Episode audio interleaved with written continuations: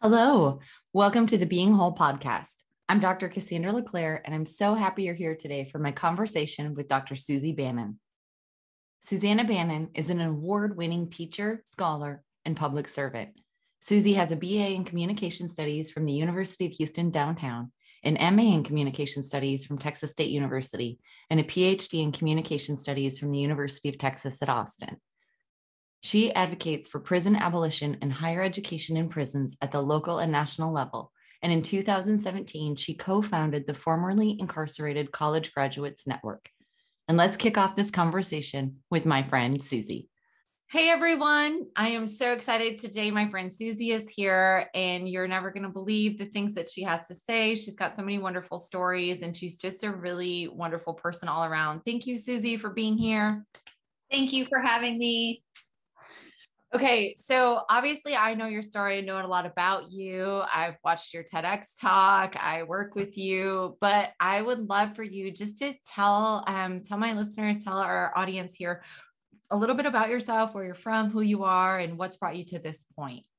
Okay let's see, how do I do this efficiently? Uh, my name is Susie Bannon. Uh, I am a lecturer at Texas State University in the Department of Communication Studies, where I work with you, Cassandra, um, and I love it. Um, I just finished my PhD last year from the University of Texas at Austin, Hook'em, and I did my master's at Texas State University. So being able to teach there is very much like coming home for me. Um, prior to coming to San Marcos to do my master's, I actually lived in Houston for a long time. That's where I did my undergraduate degree. Um, and originally, I'm from the Northeast. So I made it my way to Texas via New Jersey and Pennsylvania. Um, and so, a little bit about my background and my research. I actually study communication, obviously. My degree is in communication studies. My area of expertise, expertise, because I don't like that word, uh, is rhetoric and language. So, I'm really interested in how communication shapes the way that uh, we think about the world and how it influences people to act in certain ways. And my dissertation specifically looked at the language that is used to uh, engage in advocacy campaigns. And the advocacy campaigns that I was interested in studying were those led by formerly incarcerated people. So, people who have been involved in uh, the legal system in some way, shape, or form. And my interest in that uh, stems from my own experience with being formerly incarcerated. So uh, I have spent time in and out of multiple jails and ultimately in prison here in Texas. And it was my experience with the stigma attached to having a criminal record and the discrimination that I faced in the labor and housing markets that came along with that criminal record that kind of motivated me to study this issue further and to try to figure out the ways that we can use language to actually start to work towards greater equity, um, especially for those who are coming out of the legal system. And so that's me in a nutshell. in a nutshell. Well, I love, thank you for sharing just like the different pieces of you, like right in your introduction. There's so many different things that we can talk about, you know, just the ways that you moved from the Northeast to Texas, but then thinking about the time that you've spent here, you know, you just said you recently got your doctorate, Dr. Bannon. We're very excited. And your dissertation was working with this identity issue with these ideas with this communication aspect of what is the language? How do we talk about people who have been incarcerated and have that life? Did you have those ideas about this for your dissertation prior to being incarcerated? Is that something that was like I, I would love for you to tell us a little bit more about your experience and kind of what brought you to that point and share as much of your own journey as you'd like to as well. Of course. Uh, absolutely not. I had no intention of going to graduate school, and I had no uh, informed awareness of the experiences of people who had, you know, been to prison, who had felony criminal records or any criminal record for that matter, prior to my experience of coming home from prison. So I spent about a decade of my life off and on of probation um, so that, you know, gave me a criminal record, but I somehow managed to float through life picking up, you know, jobs that were accessible to me. I always worked for small businesses. And so there was more of a one on one, there was less um, abstraction of me as a person. And so people gave me those opportunities where many people would not have had opportunities to be able to, to live and work. Um, and so, yeah, it was when I came home from prison on parole back in 2010 that I immediately, you know, hit the streets to try to find a job because that is a condition of parole. If you don't get a job, you can actually be sent back to prison mm-hmm. um, and could not find work. Uh, my criminal record had finally caught up with me enough to where I was really facing these barriers that could have potentially threatened my freedom. And so, after trying to find work for you know three months, coming up you know unsuccessful, I realized, well, I do have another opportunity, and that would be to go back to college. I had already had a couple of years of education, higher ed under my belt at that point, but had never really committed to a degree. I just sort of floated around Texas doing the community college circuit.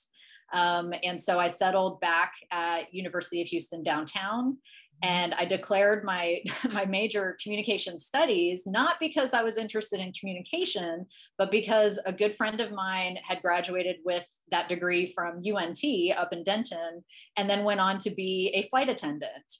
And she had this amazing adventurous life and she you know got to use her soft skills her communication skills with people all day long. And i just thought well that sounds wonderful. I think i'll go do that um, so I had no idea. That still kind of sounds wonderful. I know, right? I still I had no idea that I was going to fall in love with the discipline itself. And it was when I went to my first class on rhetoric, rhetoric and public address, um, that the professor told me, you know, you know she i shared my story a little bit and she said you know people in my field are actually writing about this they are writing about the rhetoric of criminality, the way that we talk about justice in this country, the way that we talk about prisons, and the way that we represent these stories. And it's an important line of inquiry. So if you wanted to, you could probably do that. And that was the first time somebody had ever suggested that I pursue a graduate degree and that I had the capacity to be an academic. I never you know, I struggled in school. I had ADHD that was undiagnosed. I had mental illness that was undealt with. I had trauma that I was still, you know, all of these things that I had never addressed through my 20s. Um, you know, I never imagined that I could go on to do something that, you know, once you get to your PhD, it's like less than 2% of the population does that. And so that's a pretty big deal. And I just never envisioned that for myself. Yeah. And so it was that one person who said, You can do this, and kind of took me under her wing um, that that opened my mind and my eyes to the possibilities of graduate school and then being you know a scholar later in life and I love that. And thank you for sharing that because I think so often people will see individuals with advanced degrees and think like, oh, that was always their plan, or they had all this set up, or they knew what they were doing but it's really and, and you know this from your schooling it's so much more about perseverance and having a support system and being also given those the idea that that's possible like i'm with you like i didn't intend to get a phd you know it was like that wasn't something that was in my mindset you know and then as as you realize possibilities exist for you and so that's where everything that you do you know you're opening up a conversation and showing that possibilities exist for this group of people that historically has been told opportunities not only been told opportunities don't exist but we're actively taking opportunities away from you Right. And so, you know, I'd love, you know, talk a little bit more about, you know, if you will, what are some of the things that you've discovered through your research or through your own experiences about that language and about that communication that really fuels you to keep keep at this work?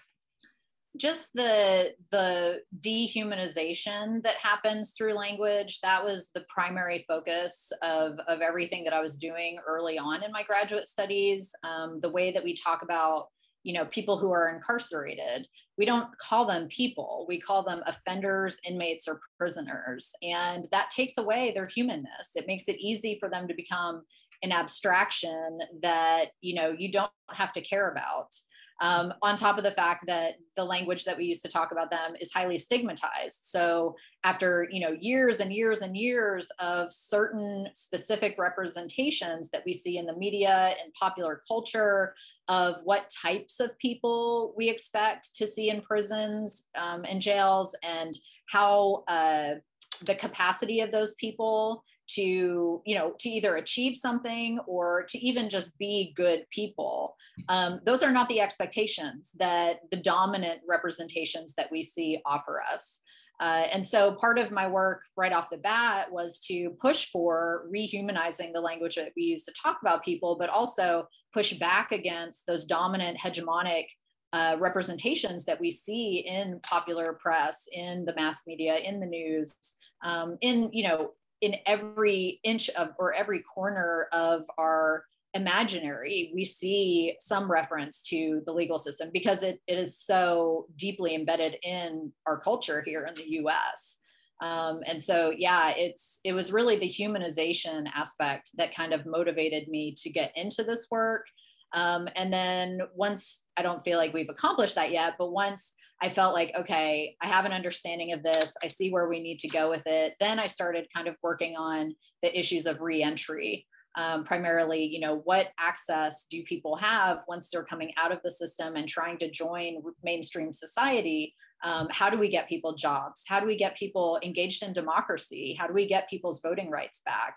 Um, how do we get people the opportunity to volunteer with organizations? Because yeah. so many people who have been touched by the legal system want to live a life of service. That is absolutely a theme that you see amongst this population, but it's not one that you see represented in mainstream uh, discourse. You know, so um, yeah, the the humanization element, but then also, you know, what do we do to help support people? Like you're saying, how do we create that community uh, that provides that support that will help these folks thrive um, once they're trying to come home? Right. The re-entry piece. I mean, there's so many things to talk about here. The dehumanization, which I think that people like just even bringing people's awareness to that, like to recognize, like, so yes, when you read the articles and you're saying the offenders that you're, you have, you're, you've separated a human from the act, right? So just really remembering that there are people involved in all of these things. Yes. The re-entry piece, this too, like just also bringing awareness to people, you know, think about, uh, I just really want to challenge anyone who's listening to think about the number of times you filled out an application or filled out anything and you go past that box that said, have you ever been convicted of a felony? And you get to check no. And the person who checks yes, you might think in your head like, oh, well, whatever, they did something bad. You don't know what they did. And you'd also probably haven't, unless you've had somebody in your life or you yourself have gone through this, you don't understand the number of things then that are they are unable to do if they have to check yes. Like you just said it's not just oh i you know about voting which is obviously huge you know about owning firearms obviously a big deal but it's also about just going into an organization like you say you know wanting to volunteer somewhere and being told no and you know really talking about what that looks like and what that can feel like for somebody who has tried to really change their life and make amends for situations or things that they've gone through or what have you and then feeling like uh, stuck or stymied or stifled against the society that will not still accept them you know right. i can only imagine the difficulties emotionally there then which leads to you know we can talk about mental health and so many different aspects yeah yeah it's um it's i'm trying to think of the right word. I want to say disheartening but that's not even it's soul crushing. Yeah. To want to do right to want to you know for example in my own example i you know i had substance dependence issues happening for a really long time. And so wanting to be sober, which by the way, today is my 12 years of sobriety. So I wanted to bring that up. I saw myself that. a little props for that.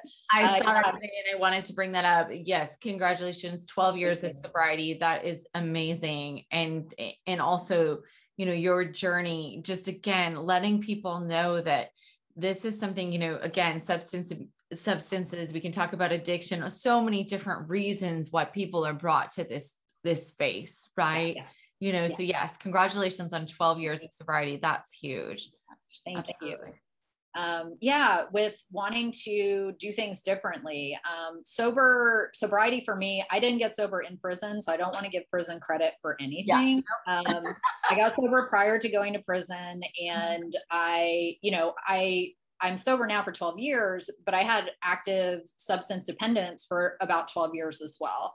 And it wasn't for a lack of wanting my life to be different.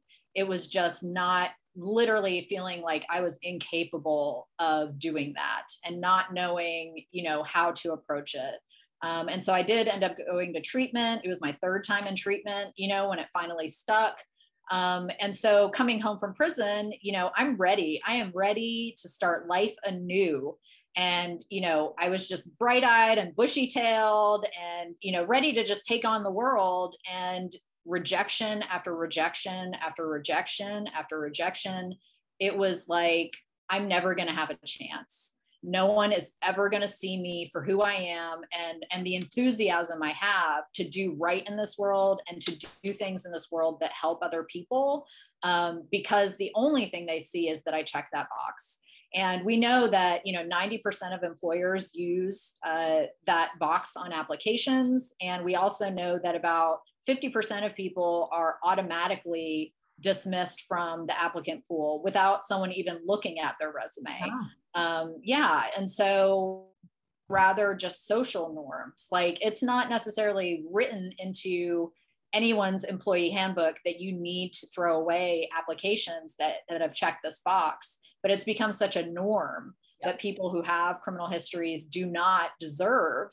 mm-hmm. the opportunity because they're perceived as innately some sort of risk or you know more likely to do something to harm the company or whatever. And and both of those things are actually debunked by research. It's that you know we actually see that people with criminal records are one and a half times more productive in the workforce than people without um, and that they're less likely to commit a future crime once they attain employment. Um, and so there's a lot of just you know social norms and and ideologies that guide people's behavior in dealing with people who have criminal records. Um, right. and that's part of what i want to you know push back against and resist through the research that i do and the advocacy i do. Um, because not everybody is as fortunate and privileged as i am to have a platform to do that stuff so then that's i mean you bring up so, so many good points because that that is the thought of so many people. It's like well but you know what? They were given a chance and they didn't take it or they did do a bad thing or they were wrong or what have you um you know or they don't they're not going to be a sort of worker or whatever people's thoughts are. So i love that you you know that's what you dig into is you dig into the actual research to say well but that's not represented in what we see. So what are the things that you would just say you know if somebody is on the street pushing back on on these things? You know you've said that actually we know that um, formerly incarcerated workers are more productive what are some other like things that you can tell people to kind of dispel some of these stereotypes that people have? Just that um, you know punitive measures are not effective in dealing with crime and criminal behavior. Um, they do not work as a deterrent um, and what is shown to actually be more effective is providing social support uh, the types of community services and programming that we see on pilots you know throughout the country and more of more of the liberal uh, parts of the country where people are treated as human beings that have needs that may not be met and that may have led them to find themselves in the situation that they're in post incarceration um, and that meeting those needs and that providing those sources of support actually promote their thriving and thus a reduction in criminal behavior and crime um, and that's what the whole premise is behind the abolition movement is that if we can get our communities to a place where everyone has an opportunity to thrive and to to live their lives fully and they have the resources that they need in order to accomplish that then we're not going to have you know higher crime rates. We're going to see a decline in crime an increase in people being able to have healthy lives uh, more healthy family dynamics um, more productive and healthy workplaces things like that mm-hmm. um, and so i think that there's just such a an overwhelming narrative arc about, well, if you've committed some transgression, you've done something wrong, then you are to be punished for that for the rest of your life. Um, but that's not that's not effective. It, it is actually and I, I hate to make the, the cost savings um, argument because it really it is about human beings treated like human beings that are deserving of a good life mm-hmm. but it is not cost effective to continually put people in cages. It is actually states and local municipalities are losing money because the focus is on incarceration and locking people away and not providing them with the resources that they did not have previously that then led them into whatever their behavior was that ended up you know getting them behind bars. Well and like you said too you know like if we could look at it that way then you know think about the opportunities. If people were able you got out and you then thought about going to school and doing these other things and you've already said not everybody has that privilege right? So imagine if those opportunities did exist and that's what I, I think too if people are willing to look at the system and look at the structure is you can see how we just keep in this cycle right? You know because we let people out and then but we don't give them opportunities so they fall back into certain behaviors. And then unfortunately people want to be like oh yeah because they're just a bad person or they were going to do that and look at they just did the same thing without taking that step back and being like okay but there were you know so many things that were preventing them from being able to go forward maybe in ways that they wanted to right. you know so as you're you know kind of like you have moved into this other space but you're still actively doing advocacy work doing research. Do, do these things come up for you you know as a person no longer just like thinking about susie as a researcher dr bannon doing her advocacy work but you going through your day-to-day life? Is this still with you? You know is this something you think about for yourself i think about it every day I really I think about it every day. Um, I my experience in particular in prison itself was um, traumatizing, and you know we know that trauma leaves an imprint on our brains, and that that affects us on a day to day basis. And I still have memories that pop up randomly. You know, like if I'm in the shower and my hot water heater breaks and all of a sudden it gets very cold, I immediately go back to the first shower I took at Plane State Jail in Dayton, Texas, in the middle of the winter with no heating. And it's like, it's a shock to your system. And so things like that pop up all the time. And then I'm still in touch with some folks that are still incarcerated. And, you know, I hear about things that are going on with them on a regular basis. And so, yes, it's, is absolutely fresh for me all the time. Um, but there's also that a distance as well because I feel like you know I, I complain about life a lot, you know, and, and 10 years ago, it, it, I complained way less, you know, because I was just so grateful to be out of that space that now life has kind of, you know, picked up pace and, and I'm, I have my day to day, my, my normal life in the free world. And so it's in, interesting how there's a distance, but there's also a, a closeness to that experience in my life. Yeah that's eh, you know i think that that's something that just speaks volumes to any trauma survivor really you know? I mean it just even eh, I had my own flashbacks when you're saying those things, you know, of that there is something where, you know, there are things every day that put you back in that space but yet at the same time it feels so separate from the space you're in yes. and that's something that i think is really important for people who are going through any healing process or any trauma or anything to recognize like I don't really know anyone, no matter how far they are removed from things, no matter how much they say they've healed, who doesn't feel that way about their trauma. I really right. don't, you know, about that the fact that like one minute you can be so in it, even though you can be at the same time simultaneously somewhere else. Yeah. It's just like even rec and, even when you're okay and fine and healed or whatever you want to say or grow, going through it, it's just that there is that that it's that constant level of awareness and that shifts you and it changes you as a person if you are willing to look at it and and try to grow from it and heal from it and really dig into it and i think that that's why you know this podcast and all of this was so important to me is just for exactly what you just said so thank you so much for talking about that is that there's always going to be some level or some layer for whatever it is that people are experiencing, right? No matter how happy and shiny and sparkly you look, there's going to be a new trigger that will arise. There will be a new way for you to reflect or see something. There will be a new place where you are with cold water in the shower. you know, you could be in the most magical place and it could have cold water in the shower, and you'd be like, oh, fuck, now I'm back here. You yeah. know, and I think that's so powerful to talk about that. Instead of being like those moments make me powerless i'm going to talk about them because i'm going to say that yes that happens and i can rise from that. And then those are powerful moments for me to be like no i am not there anymore. And i want to have that conversation because i think too often we don't and then people have those moments or those feelings or those flashbacks and they somehow feel like they go back into those depths of shame, you know, or they go back into those spirals, or they go back to that place instead of being like, no, this is who I am now. This is where I am. So, you know, what do you do when there are those moments where you you feel that? I know you do, I do, where you just feel like you're still that person or still in that place. How do you kind of get out of that? What helps you move through those things? Ooh, that's a really good question. Well, I do journal. I like journaling.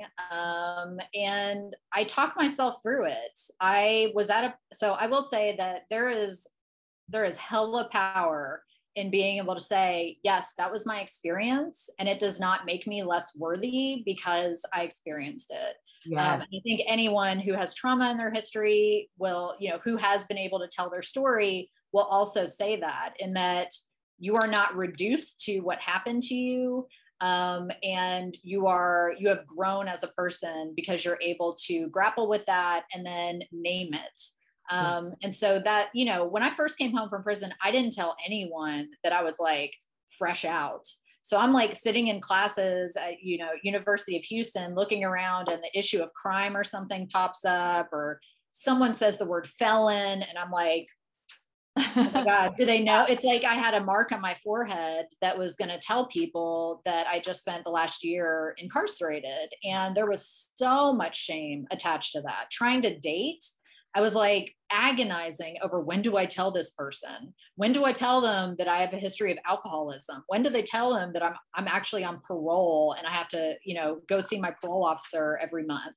Um, and so it took me a long time several years before I was able to articulate my experience in a way that I wasn't apologizing for it. Isn't this such a powerful conversation? I know that this episode will help so many people. I wanted to take a moment and let you know that I created a guide to emotional intelligence, which is something to help you understand your emotions and to learn how to regulate them. It's totally free, and I can't wait for you to check it out. You can either scroll below this episode and click the link in the show notes, or head over to Instagram and DM me the words November freebie, and I'll send you the link.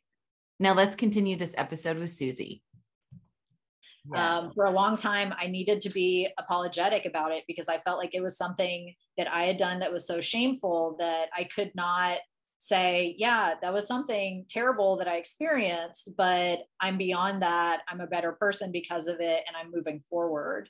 Um, and so reminding myself how far I've come is a really powerful tool for me to kind of shake off the the ickiness that sometimes comes with those feelings yeah. uh, reminding myself that the work that i do is not for myself but it's for other people and the people especially that i know are still incarcerated it's for people who i've lost along the way you know due to the carceral state and the violence that it imposes on people.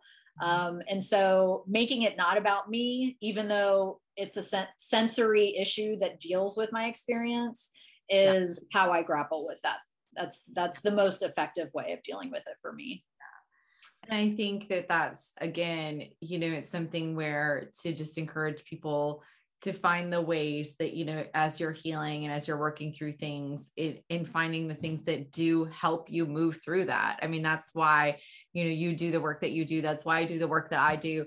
It's that work helps me. I, I am he- doing it to help other people but doing that helps me. Like everything that i do every time I, I give somebody my book or whatever it is it's like a layer of me that i am healing and paying it forward or whatever you want to call it, you know, but to me, it's also selfish because I'm like, no, I got something from that too, you know, like, but it's knowing then like your experiences and all of those things that you did go through, hopefully by your ability and through your ability to share those things, you are showing somebody that they're less alone. Cause that's yeah. what's so hard about this. Like what you've gone through, what I've gone through is that sometimes you just feel like no, there is nobody who could possibly understand what's going on up in my head because what's going up on in my head is fucking crazy. And I feel mm-hmm. so bad about myself or what I've done or choices or what have you. There is nobody who would get that. So I mm-hmm. think like you having those conversations, you talking about the things that you've gone through, you sharing experiences of other people too. It's really just spreading this network of people and ideas to show that no, this is something that a lot of people feel, and nobody has to be alone in this. And we can all kind of really, again, recognize what are these feelings and these common threads. You know, like you said, obviously shame comes up. Obviously, there's so many feelings of doubt and self hatred and loathing that, again, mm-hmm. you talk to trauma survivors, you talk to people who have been through stuff. Those are common feelings, right? Those right. are things. So it's like, yes, we feel this. So, how do we capture that? How do we move through that? And then move forward to mm, take this space that we all want to take you know and that's what you're saying back with the reentry too again bringing it back to your work and your research is like you know when people get to that space where all they want to do is give back or or be better and they've worked so hard to work through some of that shame and fear and guilt i mean yourself and myself are like testament to this right? You work through your shit and you're like oh my gosh now i have so much to give. I know where i can take this.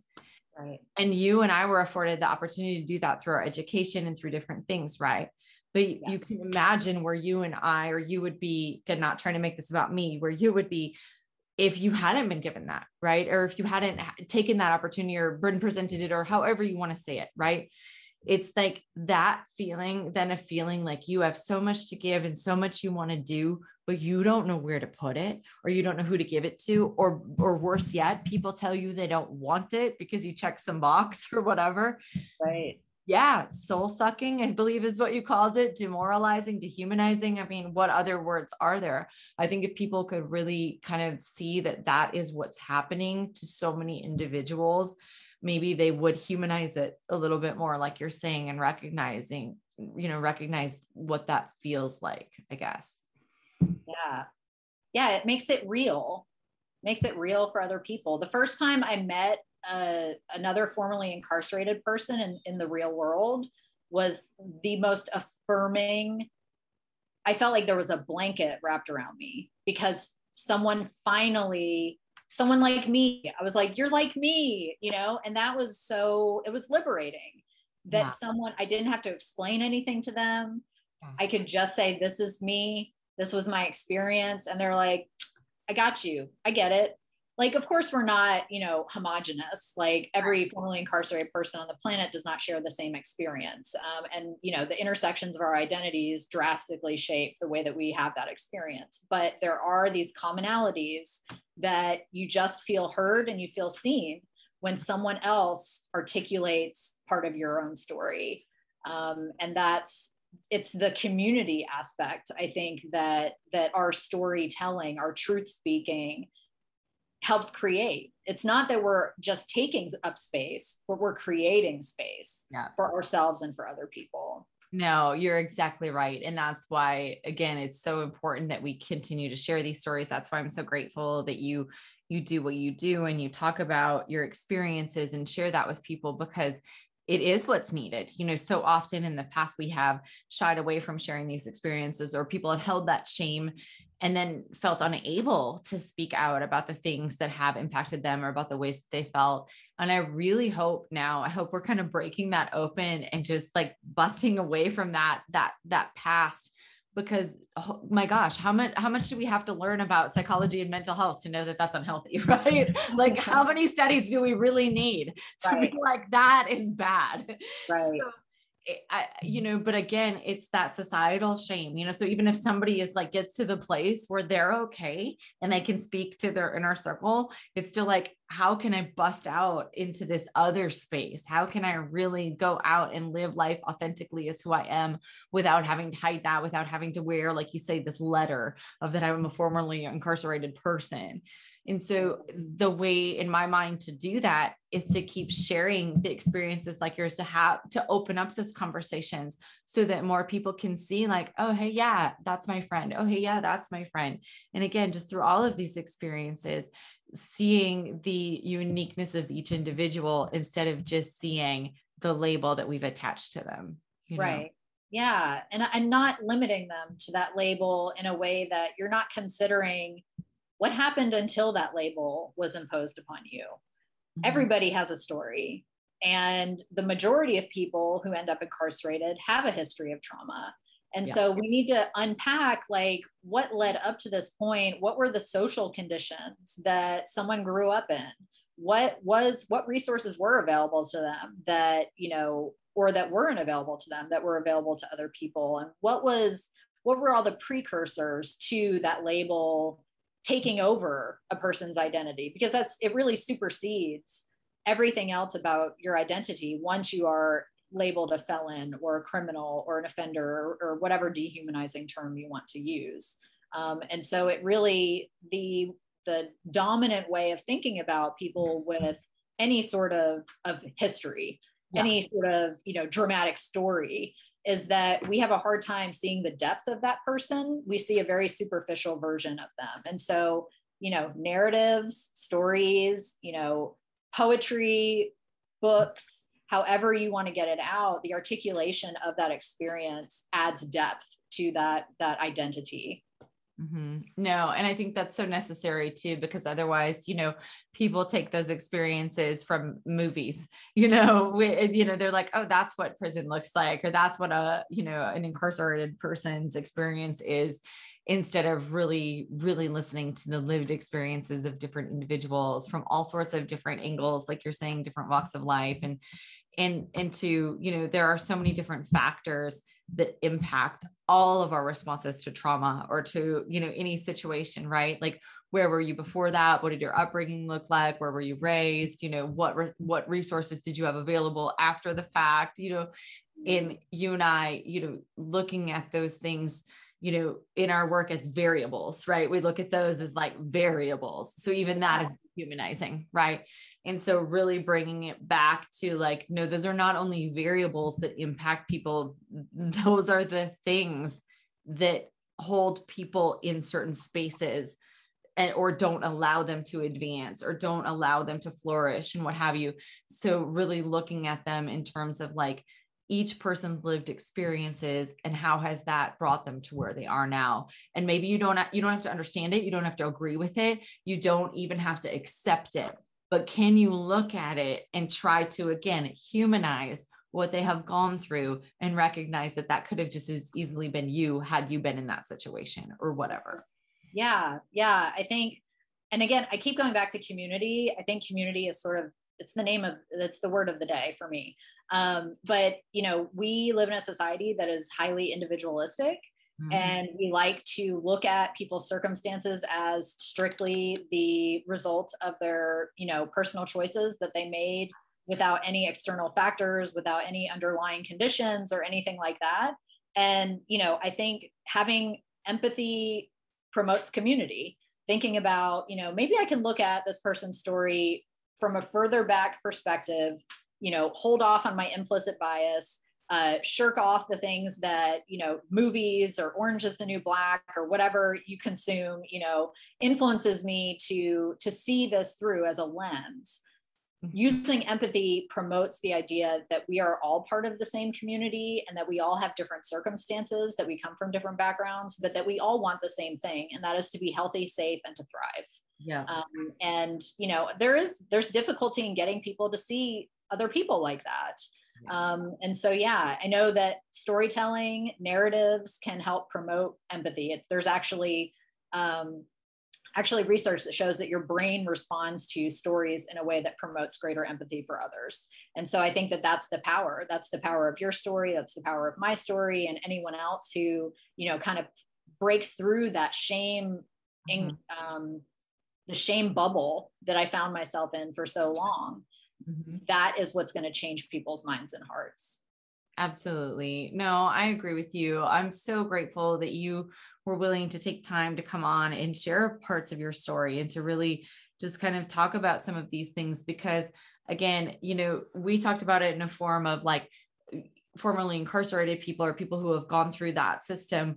But yet, when you look at what we've really talked about, we've talked about trauma we've mm-hmm. talked about people accepting what where they are and being able to then have spaces to step into and yeah. so often the reason that people feel like they can't step into those spaces is because of the things that they've been told or is because of the, the the shame that they hold on to or because of the fear and so again it's not just also giving people platforms to share their stories but it's how are we responding to those stories you know how are we showing up for people when they do you know give us these pieces of vulnerability when they do share these pieces of our identity so again i just thank you so much for opening up that conversation and really um, engaging people's minds to think about things in a different way and to hopefully give a different thought too. The next time you see some application that's like, you know, have you been convicted of a felony? Think about that. You know, think about what that feels like to check no and what it would feel like to check no, yes. You know, think about all of the different spaces where,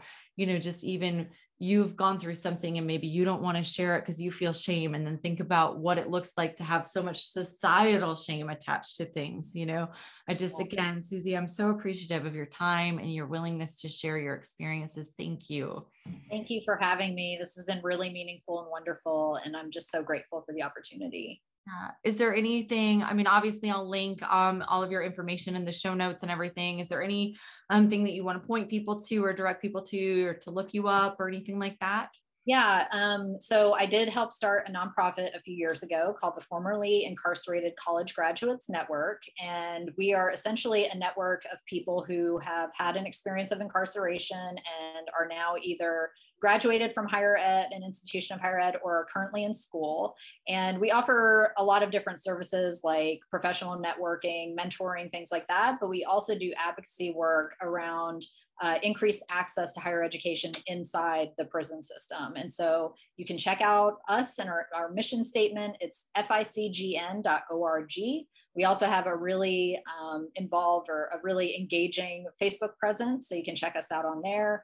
Uh, we're always looking for volunteers. Um, you can donate some cash if you want to.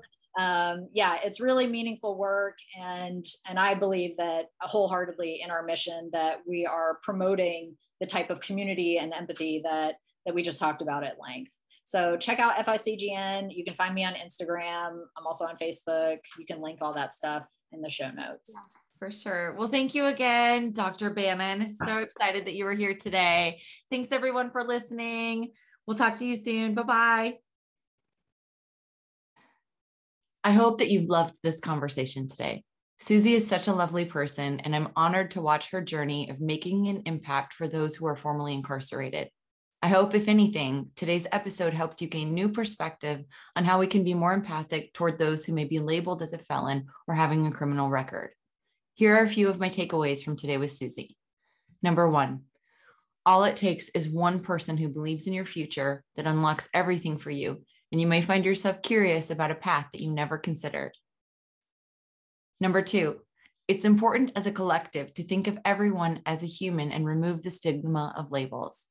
Once a human is labeled something in a negative light, it takes away their humanness. Number three, punitive consequences are not nearly as effective as social support and programs to really offer an alternative new leaf for humans that have been incarcerated. Number four, there are things every day that can bring you back to your traumatic moments of the past, but it's about looking at those layers and healing from it. There may be new triggers that arise, but choosing to lean in and learn how to heal for yourself is so incredibly important in order to take your power back. Number five, journaling can be a really beautiful way to name your feelings or experiences. From there, you can truly start to open up and heal. Number six, in helping others by sharing your experiences and traumas, you are also, in a way, healing yourself. Thanks so much for listening to today's episode. You can find all of Susie's links in the show notes below. I'll be back next week with another episode. Bye bye.